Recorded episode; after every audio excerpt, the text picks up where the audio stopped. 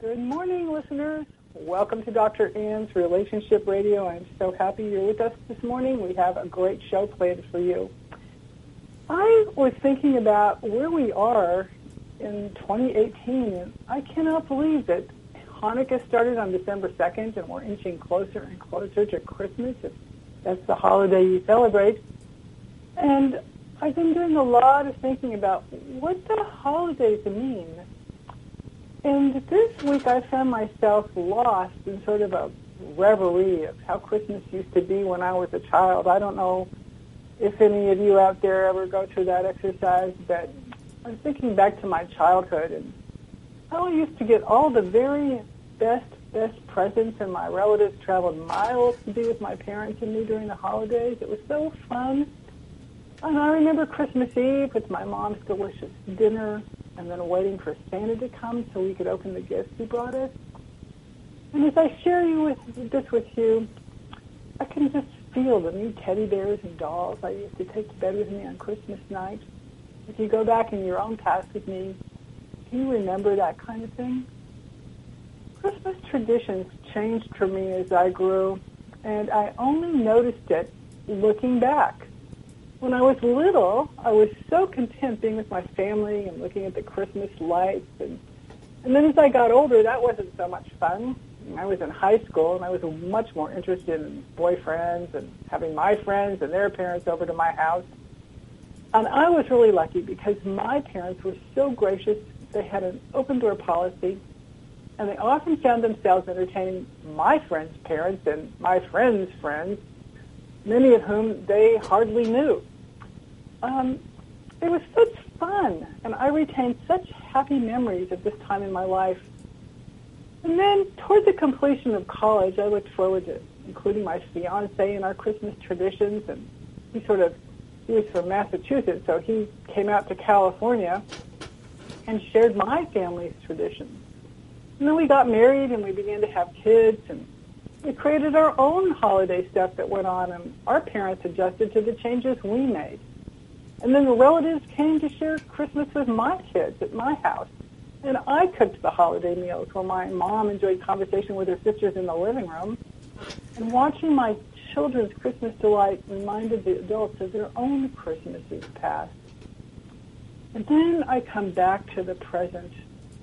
And my life has just changed and evolved so much. All those relatives are gone and I miss them.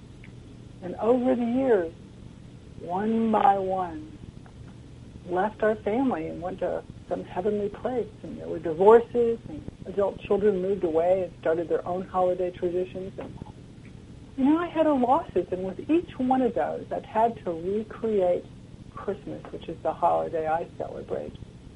And like my relatives before me, I remember all those happy holidays and being Santa and creating happy memories for my three kids.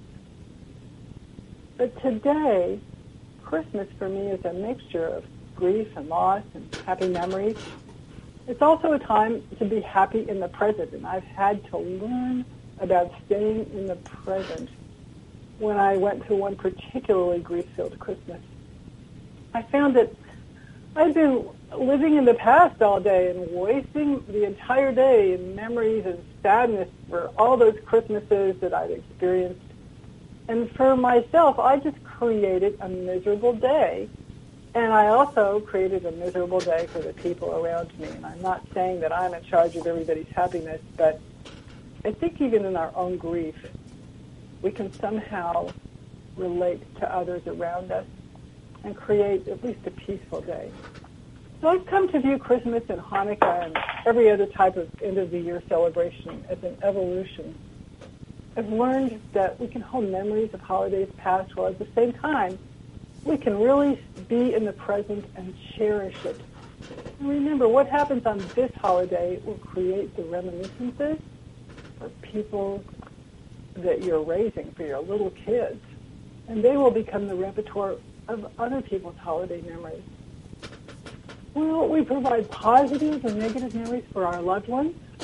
Because remember, we hold the power to provide others in our life a holiday foundation for how we view the various year-end celebrations and traditions. And as a final thought, I remember one of the most touching holiday traditions I was invited to join, and it was the lighting of the menorah. And I'm not Jewish. And the singing and the joy in this celebration provided me with awareness that we can honor our own practice traditions and we can incorporate huge ones that make our holidays even richer as well. We can kind of become very eclectic. What we choose to do is up to that, us. So listeners, with that in mind, I would like to introduce you to today's guest, Judy Hampshire. Judy holds a master's degree in clinical psychology with a specialization in grief therapy. And currently she is a psychotherapist at one of the nation's largest HMOs. Judy has worked as a bereavement therapist and program director in hospice care, as well as the clinical director at a crisis center hotline that was the forefront of national research participation in suicidal behaviors and interventions. Wow, I could hardly get that out. Um, in her work, Judy has led trainings in grief and loss, as well as suicide risk assessment and interventions to a wide array of audiences, including law enforcement, addiction counselors, chaplains, therapists, and doctors. She was the founding instructor for a certificate training program in death, dying, and grief studies. Judy's primary clinical framework is called Acceptance and Commitment Therapy, and I can't wait to hear about that. And not many of us are familiar with this, and I know she's going to share it with us.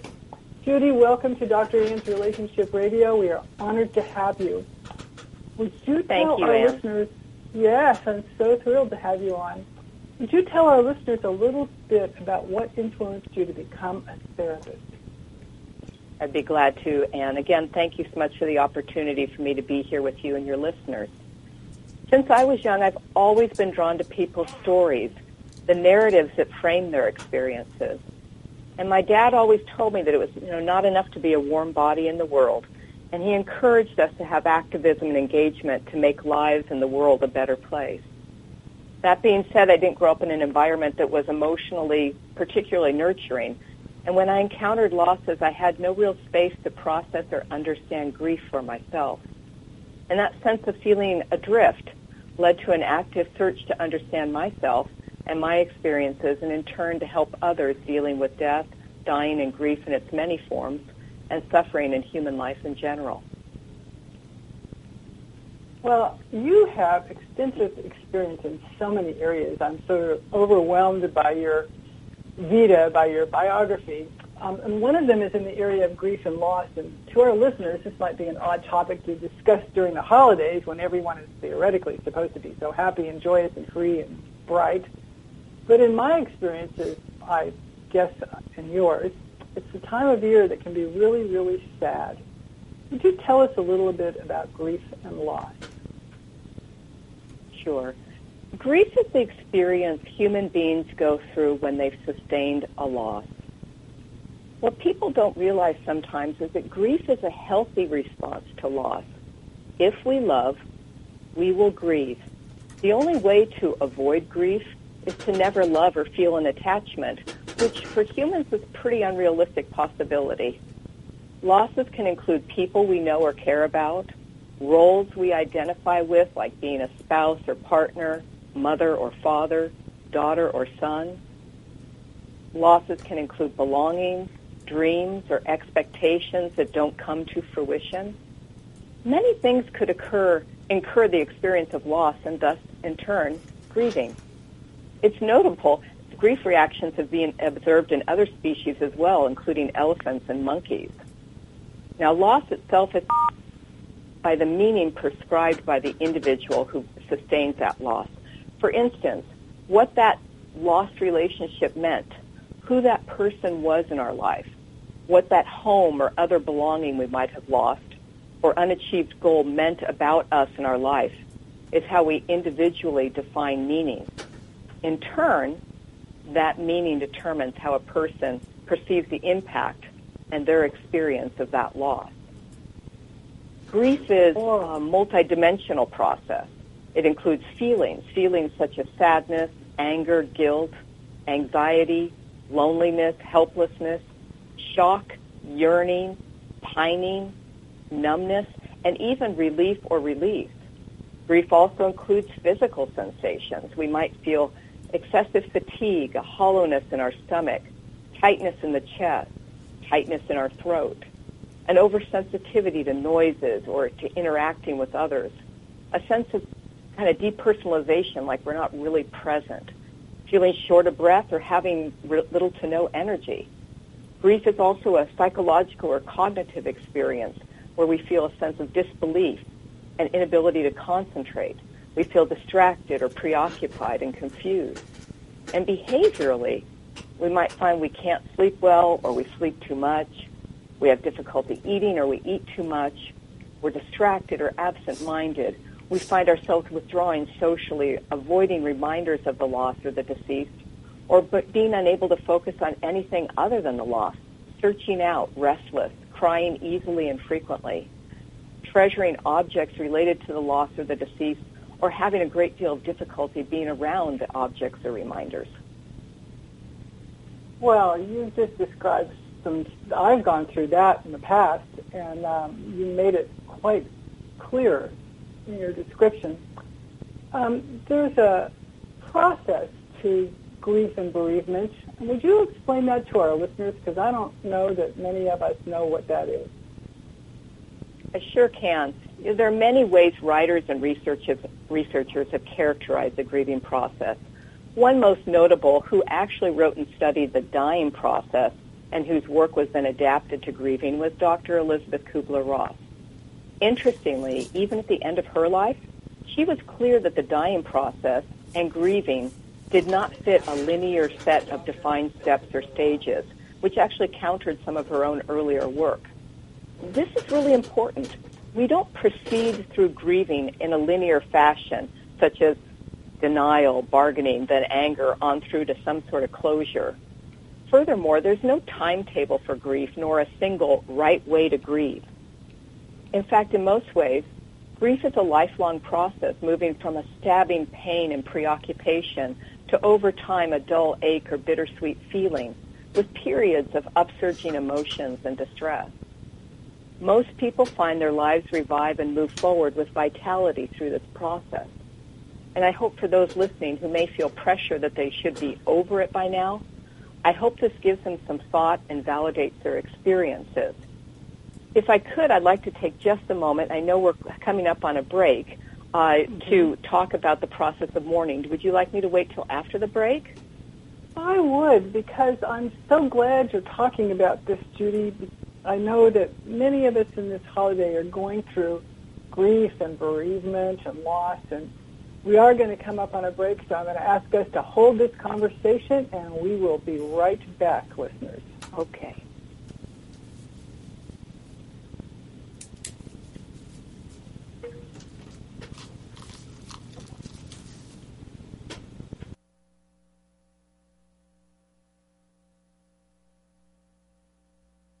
Get your pen and paper ready. If there's a move in your near future, I'm here to tell you that the folks I used and now recommend is Around Town Movers. Timothy and the guys recently moved me, and I am and was totally satisfied with a sometimes not so fun experience moving.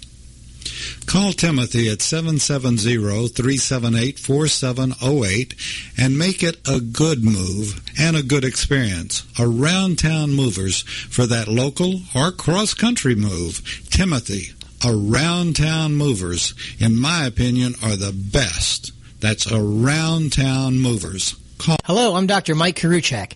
Have you ever wondered what doctors talk about amongst themselves? If you do, join us on the Doctor's Lounge and hear the doctors' conversations amongst themselves. Join me and my co-host, Dr. Hal Scherz, every Thursday morning, 8 to 9 a.m. The disease of addiction is a life-altering challenge, not just for the person suffering its effects, but also for the family and friends who support and love the one caught in its grasp. What should be the course of treatment? Who is the best person to render treatment? And what is the best place to go for the care that is needed. We know that you want answers to these and many more questions. Call 770-696-9862 and speak to a representative of the Atlanta Healing Center. They can tailor a program specifically designed to address the needs of the person suffering with an addiction or give you guidance as to where that help may be found. Information is the key, and the trained staff at AHC is here to assist. If you wish, you can also get more information on the website located at www.atlantahealingcenter.com. You're listening to America's Web Radio on the AmericasBroadcastNetwork.com. Thank you for listening. Welcome back, listeners. We are with Judy Hampshire this morning. We're so grateful to have her. She's talking about grief, loss, and bereavement in general and how it affects the holidays for many of us. So, Judy, before the break, we were talking about the process of grief and bereavement and loss, and you were going to give us an example. Yeah, what I was going to share with you is actually kind of in brief. William Worden, who is a highly regarded researcher and clinician in the field of grief, was very effective in describing the process of mourning. And he describes four tasks to the grieving process that I think can be really helpful in people understanding that process, which is a very active, ongoing process. And the first task that he identifies is to accept the reality of the loss. And this takes time because it involves not only an intellectual acceptance of the loss, but also an emotional one. And early on in our grieving, there's a, there's a mix of belief and disbelief that go back and forth as we grapple with the task of accepting the reality of the loss. The next task he talks about is to work through the pain of grief. And my experience has been that both people and professionals often try to short circuit this task. Our society is so uncomfortable with the pain and intensity of grief and often give subtle and unfortunately not so subtle messages and cues to try to curtail, curtail our feelings about grief. Comments like, you're young, he wouldn't want you to feel this way. Life is for the living. You can have another child pious platitudes or other messages that suggest that grief is somehow unhealthy, morbid, or demoralizing. The third task is to adjust to an environment in which the deceased is missing. And there are three areas of just adjustment that go on in this process. There's the external adjustments, how the death or loss affects our everyday functioning in the world. There's internal adjustments, how the death affects one's sense of self and identity. And there are spiritual or psychological adjustments, how the death or loss affects our beliefs, our values, and our assumptions about a world that at one time we thought was benevolent or made sense. And finally, the fourth task is to emotionally relocate the deceased or lost and move on with life. This is important because it's not about closure or the ending of grief, but about continuing bonds with the recognition that the physical presence is gone, retaining a connection, integrating the loss in a way that allows the individual to still go on with their life. I think that is so important for us to know. And I think, um, tell me if you don't agree, we could apply this not only to death, but to like divorce or kids moving away. What do you think?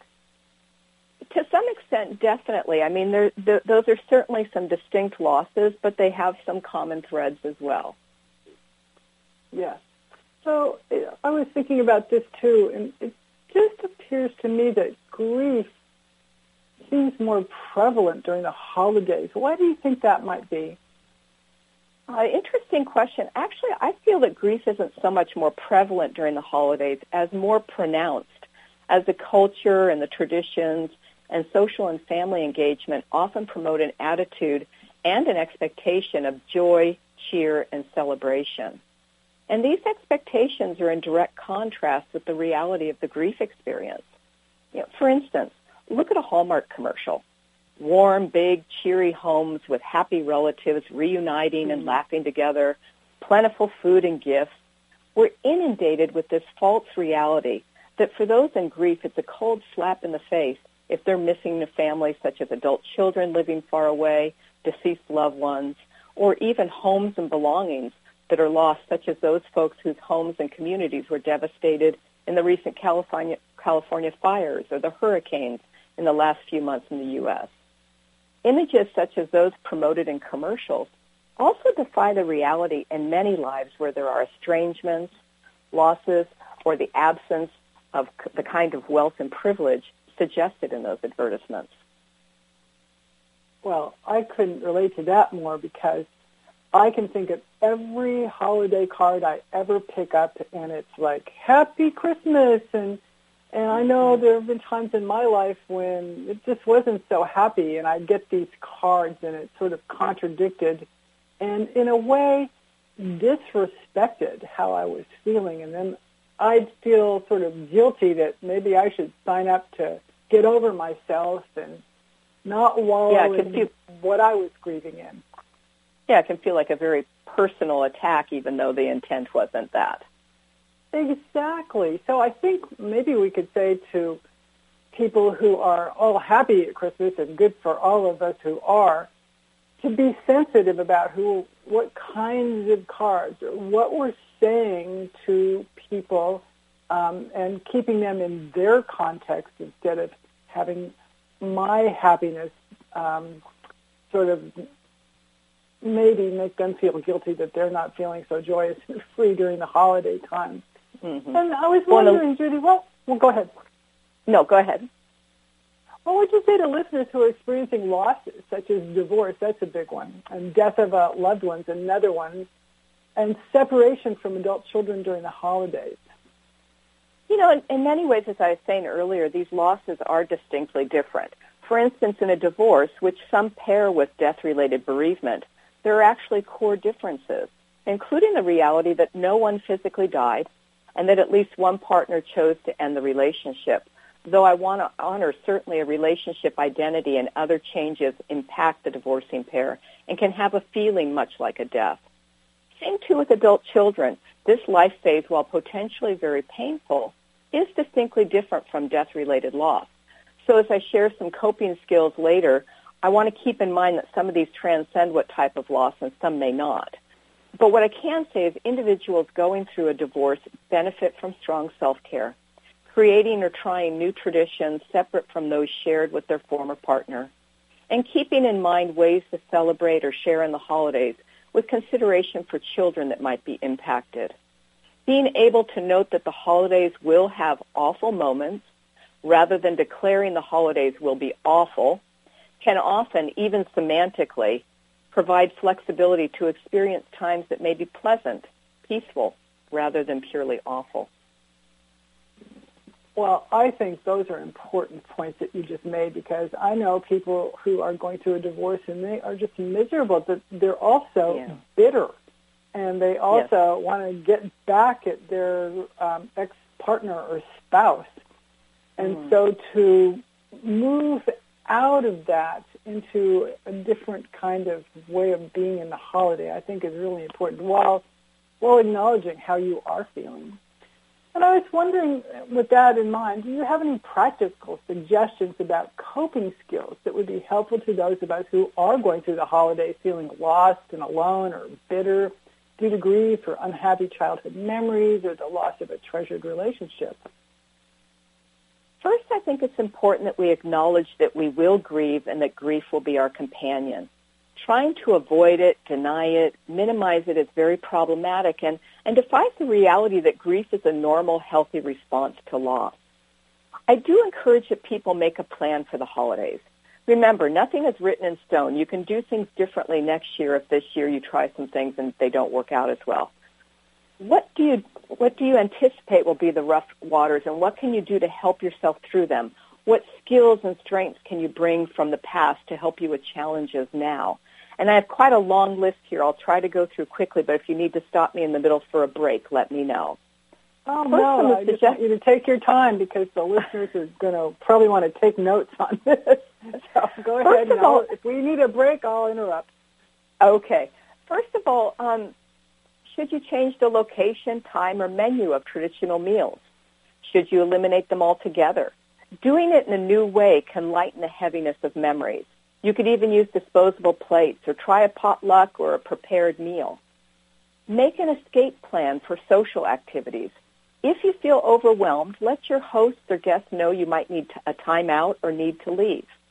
However, it is better to try to go for at least a short while rather than avoid social activities completely. Remember, even a few minutes of gentle joy and connectedness with others can be sustaining. The potential for support could be taken away by not having some participation. And if you have you do go and you have some fun, you may feel some guilt. I encourage you to try to relax and trust that having fun does not mean you don't love or miss your loved one. If you attend religious services, do you want to go to a different service time? Do you want to go to a different service? I encourage you to tend to your spirit, whether that be by prayer, meditation, reflection. Will you decorate differently or not at all? You could have someone else do the decorating if some decoration might bring you pleasure or support the children in the home. What holiday traditions are most important to you at this time? And are there holiday jobs you can delegate? Rely on others. Share your feelings. Ask for help. Be with people you want to be with. Family may or may not be understanding. If they're processing the same loss, they may feel differently or be in a different emotional place.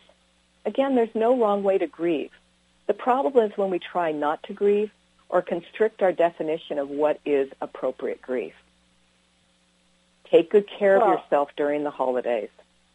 Pace yourself. Exercise. Rest. Eat healthfully. Be careful with caffeine and alcohol. Say no if demands become overwhelming because you will tire easily. I just I have a those few, are few others. Kind of brilliant, brilliant thoughts. Go, go ahead. Well, I, well, I, if you want, or after the break, I'll talk a little bit about shopping and greeting cards because you mentioned greeting cards earlier that I think is important to acknowledge. Yeah, I do too, and I think that considering new ways to enter the holidays when you are experiencing a grief or, or loss is really important. We have to sort of recreate it for ourselves. And yeah, and I think anticipating and thinking ahead. Mm-hmm. Yeah. With that, we're going to have to take another break. And listeners, we will be right back with Judy Hampshire. The disease of addiction is a life-altering challenge not just for the person suffering its effects, but also for the family and friends who support and love the one caught in its grasp. What should be the course of treatment?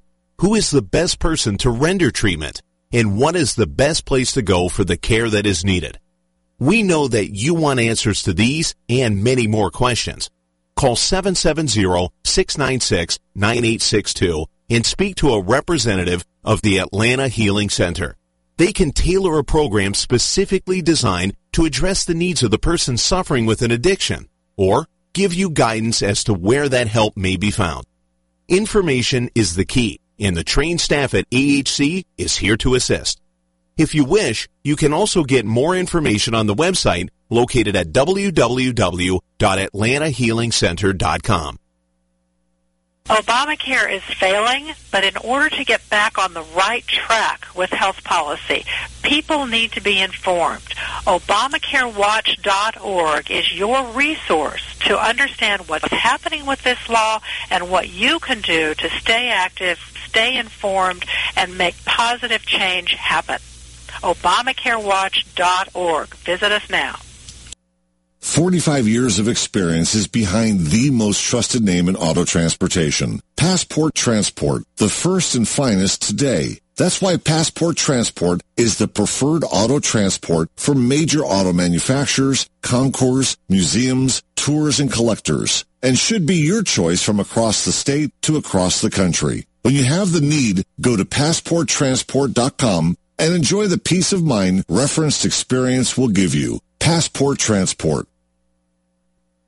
You're listening to America's Web Radio on the AmericasBroadcastNetwork.com. Thank you for listening. Welcome back, listeners. We are here with Judy Hampshire, who holds a master's degree and is uh, really experienced in the topic of grief and loss. And we're talking about that and the holidays and how that fits in. Judy, before the break, you were talking about some coping skills for folks who are experiencing grief and loss during the holidays, such as divorce or death or adult kids moving away. And you had a few more tips for us. Yeah, some more practical tips that people are sometimes surprised at what kind of throws them. And then the feeling this expectation at the holidays when they're really feeling compromised to try and do everything they usually do. One of them is shopping. And I, when you're grieving and struggling with lots of changes, make your shopping easier. Simplify your list. Maybe choose gift cards or do some online shopping to avoid the hubbub and the quote unquote cheer of stores. You can even have stores gift wrap for you. If you do go shopping, take a friend with you and, and take lots of breaks. Shop early and be prepared that between Hallmark commercials and holiday music, you may find many triggers that set off tears. This is so normal. And I also want to address, because we touched on earlier, greeting cards. First of all, it's okay not to send cards. However, I've also found that a lot of people, particularly after bereavement or a divorce, find that a lot of their friends and family, maybe across the country or elsewhere, aren't aware of their loss. So sometimes people find it helpful to send their cards early with a prepared standard letter that they can inform folks of the news and asking them for what they need. This helps reduce the shock that some people experience when they get a, a card or a letter that's addressed to them and a loved one who's deceased or who has left the relationships. And finally, practice how to answer tough questions. If someone says to you, how are you doing? It's perfectly fine to say, yeah, sometimes okay, sometimes not so good. Honest responses help remind people that you're in a different place this year. I love that because I often say to my patients, how are you? And they say, oh, I'm fine. And I know they're not fine, and it's sort of a blow-off answer. So to give a true response and details aren't necessary, I think uh, is really good self-care. So I yeah, I'll often say after that, I often after they say I'm fine, I'll say, okay, now how are you really doing? Yeah. I love that. And do they tell you? Yeah. Yeah. Yeah. Well, you're a therapist. That's why they're for people for people who aren't therapists and you get the I'm fine. I have found that it's really great when I have a friend say, "How are you, Anne?" and I say, "Oh, I'm good. I'm fine." And they stop and they say, "No, I really want to know how you're doing. Tell me about yeah. what's going on." That feels yeah. so caring and validated, and, and we were in such a hurry during the holidays and actually in everyday life, holidays or not, that we often miss those cues about sitting down and becoming more um, relational with our friends yeah. and family. Absolutely, yeah. We're in a fast-paced environment. Yeah. Yeah. And I've, I've also been thinking about many people grieving about those good old days. I know I've done that. And so I want to define that a little more. By that, I mean people often wish for their adult kids who have moved away to return home. Or if they have happy holiday memories, they frequently replay those recollections and then they sit by themselves or they sit with a spouse and they call it the empty nest syndrome. And they wish the happy holiday memories could return to the present. Could you offer any insight about this? You know, I think it's natural and human to want to recall and hold on to memories of the past. You know, finding space to share those memories can actually draw generations together and help elders in particular to offer kind of a perspective to the present from the past. I think the real challenge that I've discovered is that the challenge is holding so tightly to those memories with a kind of a narrative of comparison. It was so much better then. Um, it was better in the past, or getting lost in those memories, that it deprives us of being in the present, of the here and now, not only depriving us of really enjoying the people around us, but of them enjoying us. Yeah, I couldn't agree more. And I just flashed back on my grandmother, who was always included in our family everything. But there were some times when she wouldn't want to come down. She lived in Sacramento, California. And she'd say, no, I'm going to be here by myself. And I'd call her and I'd say, what, what are you doing, Nana? That was what we called her. And she'd say, oh, I'm missing you. And she just didn't feel like she could make the effort to come down. But she was like lost in memories of the past until I made the phone call. and told mm-hmm. her what we were doing and brought her into the present and gave some joy to her via the phone. I think it's so important. And today, we can Skype people. So I would say if we have somebody elderly and they do have a computer, boy, set that up for them and teach them. It may be a little frustrating because many older folks aren't really technologically brilliant or even adequate. I'm kind of barely there. But um, it, it, it brightens people's lives and it makes them feel more included. And I'm thinking about the people dressed up as Santa Claus. And I've been out shopping, and boy, they're everywhere. And they ring bells outside of department stores. And these guys wish everyone a Merry Christmas. And then we take our kids to visit Santa so they could tell him what they want for Christmas. And for some of us, as we've been talking about, the holidays aren't so merry. And please give us some ideas about how to create, what do I call it? Let's see. Uh, I'll call it emotional self-care. How can we create a bit of kind self-care to help ourselves get through the holidays? Yeah.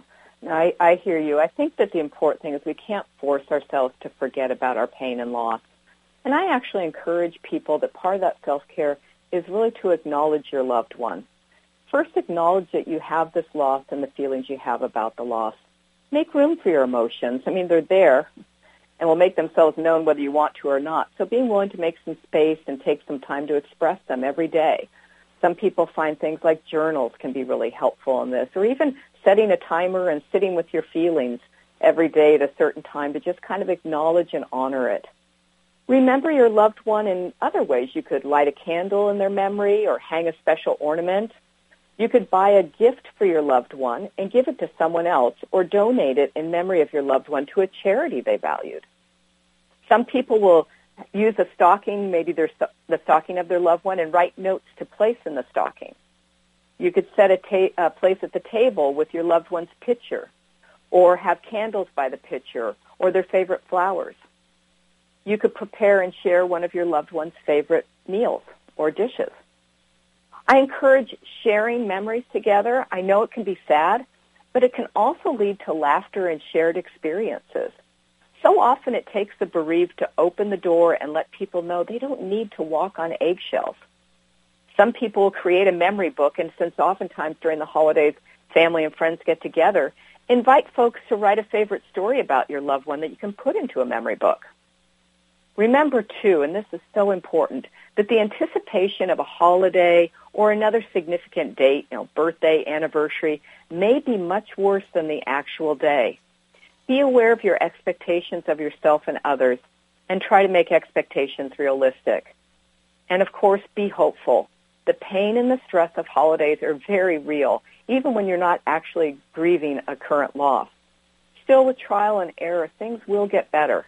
In time, we'll add new traditions and new memories to accommodate our changed situation, and our loved ones will continue to echo in the stories we share. Well, I just love those ideas, and I hope people incorporate them into their holidays if they are having some sadness uh, in, in their day. And remember, the holiday day that you celebrate, whatever it is, whether it's um, the time of Hanukkah or Christmas Day, Christmas Eve, it's just a day.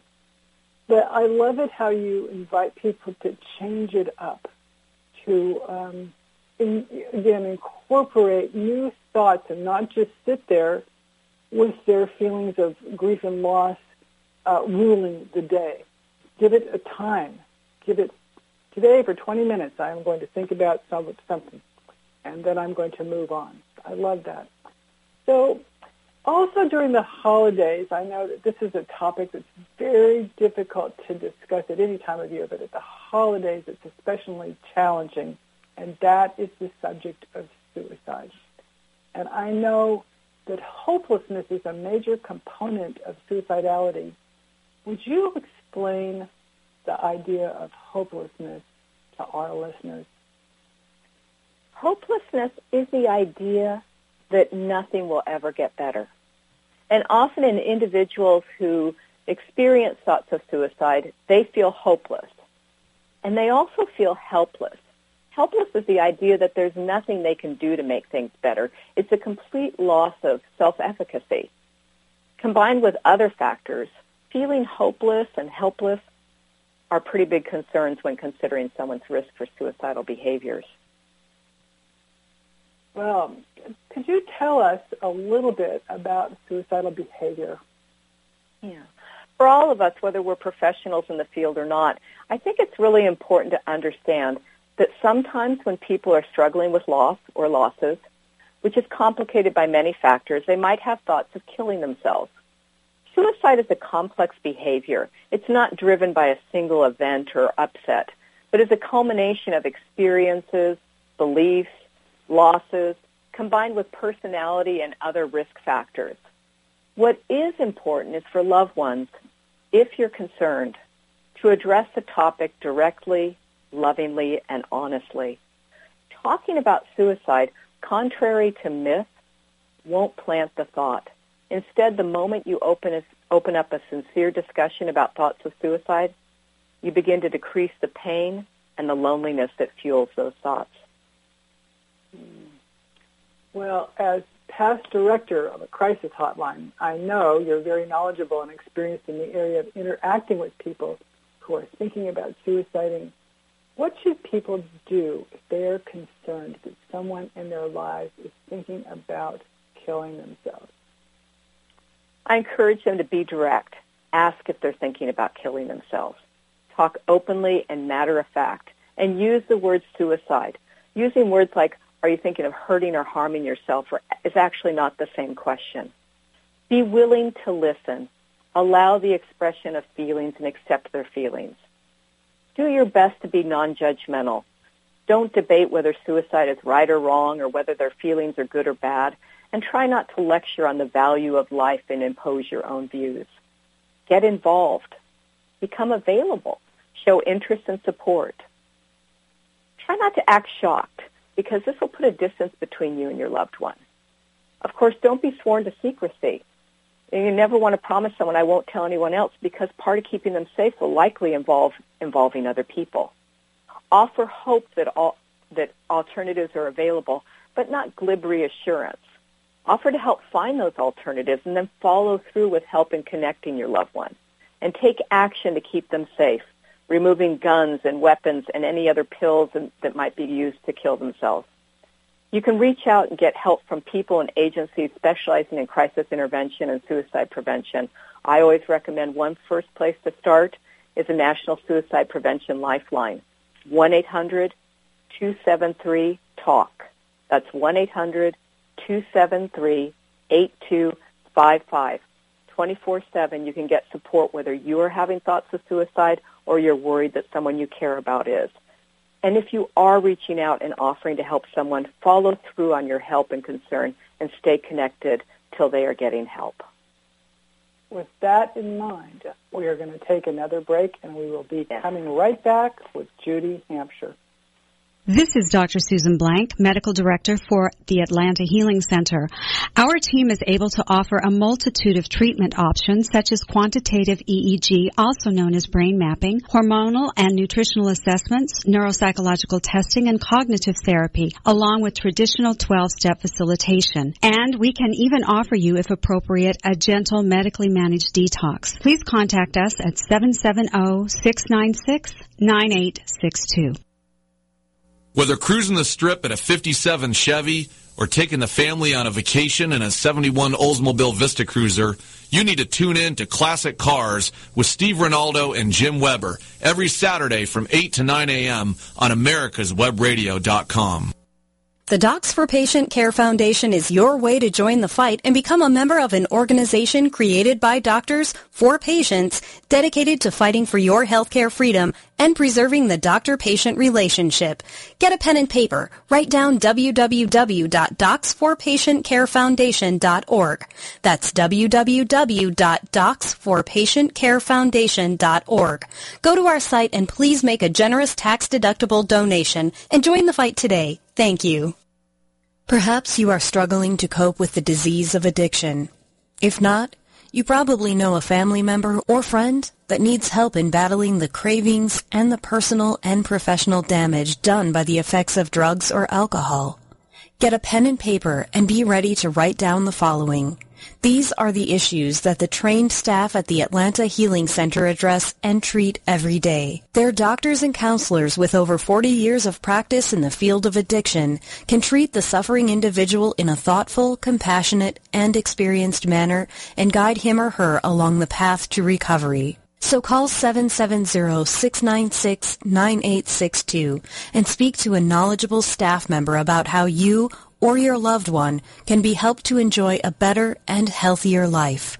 More information is also available on the website at www.atlantahealingcenter.com.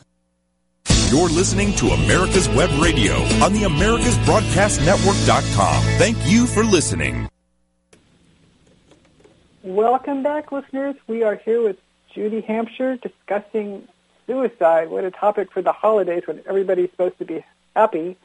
But I work in the emergency department, and I know Judy has, and boy, suicide is alive and well during the holidays. So, Judy, what are the warning signs we should be looking for or listening for if people have concerns that someone in their lives is thinking about suicide?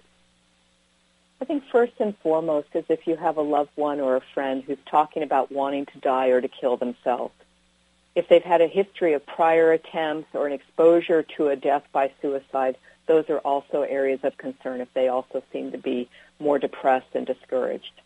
If they're looking for ways to kill themselves, like searching online or, or buying a weapon. Talking about feeling hopeless, as we mentioned earlier, or having no reason to live.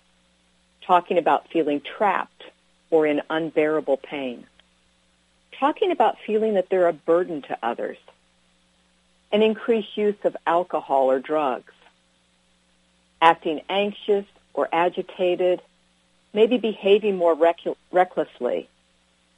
If you find they're sleeping too little or too much, and I've actually, in the research that's been done, sleep loss is a particular concern, and any of those that have pulled an all-nighter for studying or, or mm. a new baby in the house know how uh, how compromised we can feel when we have sleep deprivation going on withdrawing or isolating themselves and stating they feel unbearably alone. Extreme mood swings and giving away prized possessions or having a lack of a future orientation or describing future plans that sound hollow or vague.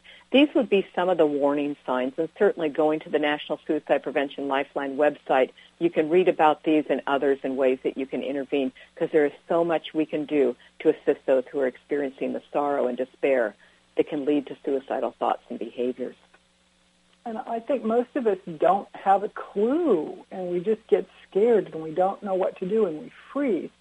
So, do you have any thoughts about how those of us who are suffering through the holidays can communicate that to their family and friends? Yeah, I think we need to be really sensitive to who, which family and friends are our supportive allies. Not all family and friends will be those you, you know, open up to.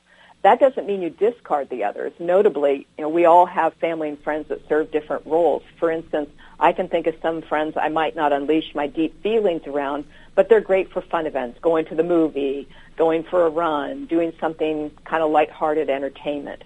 We all need those distractions, you know, the breaks from that emotional load of loss and grief. And uh, so let those and you said you trust know that and you said that I could jump okay. in once in a while, so I'm jumping in. Oh, uh, I want to bring up something uh, real quickly, and, and I'm sure you all are well aware of this, but uh, uh, as a vet, the Veterans Administration has a wonderful hotline for veterans that are contemplating suicide. And I didn't know if you all, I, am sure you all are aware of that, but uh, if someone's listening that is a vet and or a family member is contemplating suicide or anything like that, uh, they can call the Veterans Administration, uh, VA, and uh, they have a again. It's just strictly for veterans, folks that have served, and uh, it's everything from working with uh, PTSD or, or, like you had said, Judy, the crisis of the season or whatever it happens to be. But um, I just well, David, I just I wanted to throw that in. that. I actually used to be one of the crisis centers that served the Veterans Crisis Line And the best way to access that is actually through the National Suicide Prevention Lifeline. When you call 1-800-273-TALK or 1-800-273-8255, they'll give you a prompt that if you want to, if you're a veteran and you want to talk to the VA crisis line, you then press 1 and it will it route you directly to the Veterans Crisis Line. Thank you. You're absolutely so our, right. So for our listeners and who might be wondering, well, who is David? David um, runs the radio station, so I have given him permission to jump in every now and then, and it's usually unexpected and it's always welcome. So thank you, David. That was a really, really important point. And Absolutely. Judy, I'm going to redirect you to the suffering through the holidays and what you were saying. Well, I think it's important to let those you, you trust know that this time is hard and ask for their support.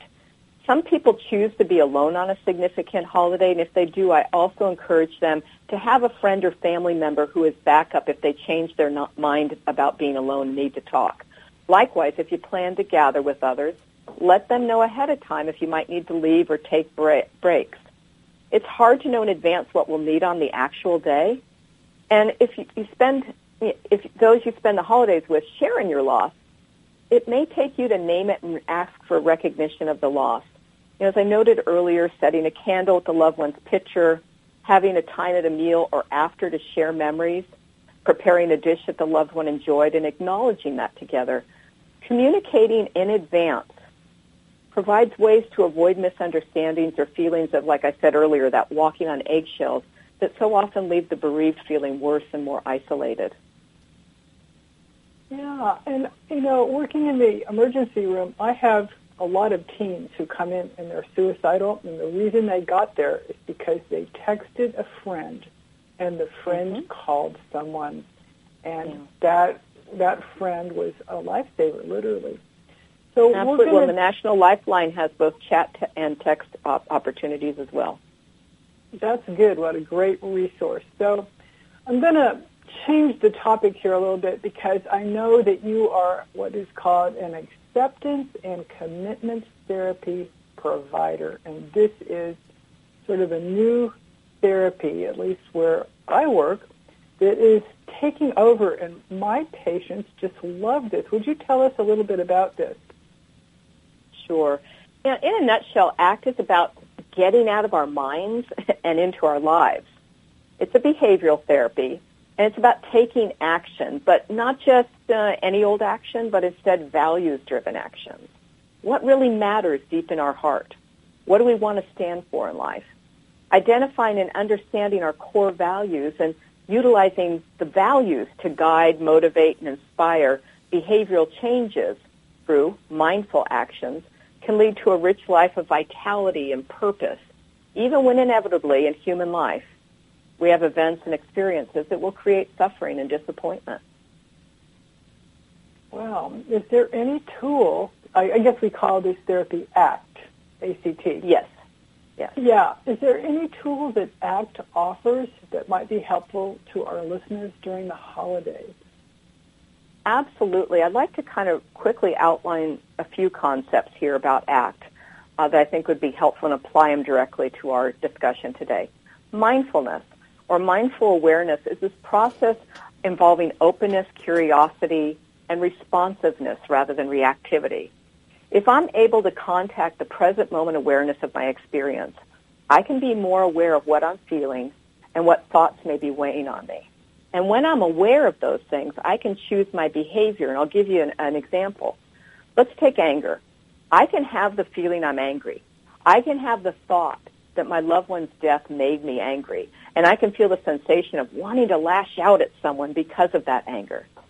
Yet, I can choose the kind of person I want to be no matter how I feel, which generally is someone who doesn't yell or hit. And when they are angry, seeks to express that effectively and respectively as well as clearly.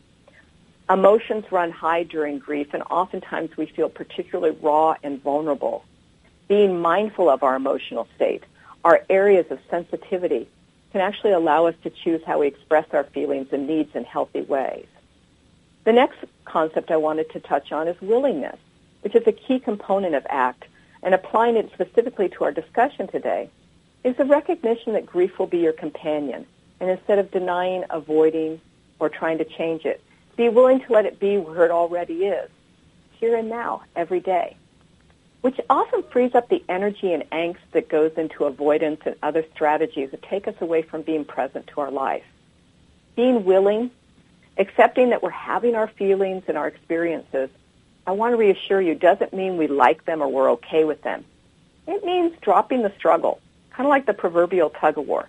Drop the rope with trying to control, hide, or avoid this healthy response to loss. And see how much that frees you up to focus on things that bring peace and even some joy into your life. Grief remains your companion, but it's not the sole lens through which you see and engage with your daily life. There's so many things I could say about ACT, and I'll touch on just a couple more quickly because I know we're short on time. You know, as humans, we're prone to get hooked on our thoughts and feelings and memories. So someone who's experiencing divorce might be hooked on the thought that no one will ever love them again, or that somehow they're flawed or unlovable because the relationship ended. When we get hooked or fused on such thoughts, we create kind of an excessive suffering to the very real pain of the end of the relationship. Imagine I'm hooked on the thought that I'm unlovable. My interpersonal actions are going to be affected by that. I might even start avoiding people who are important to me and who might actually contra- contradict that thought. I can be mindful that when that thought arises, but not invest so much in believing it or letting it guide my actions.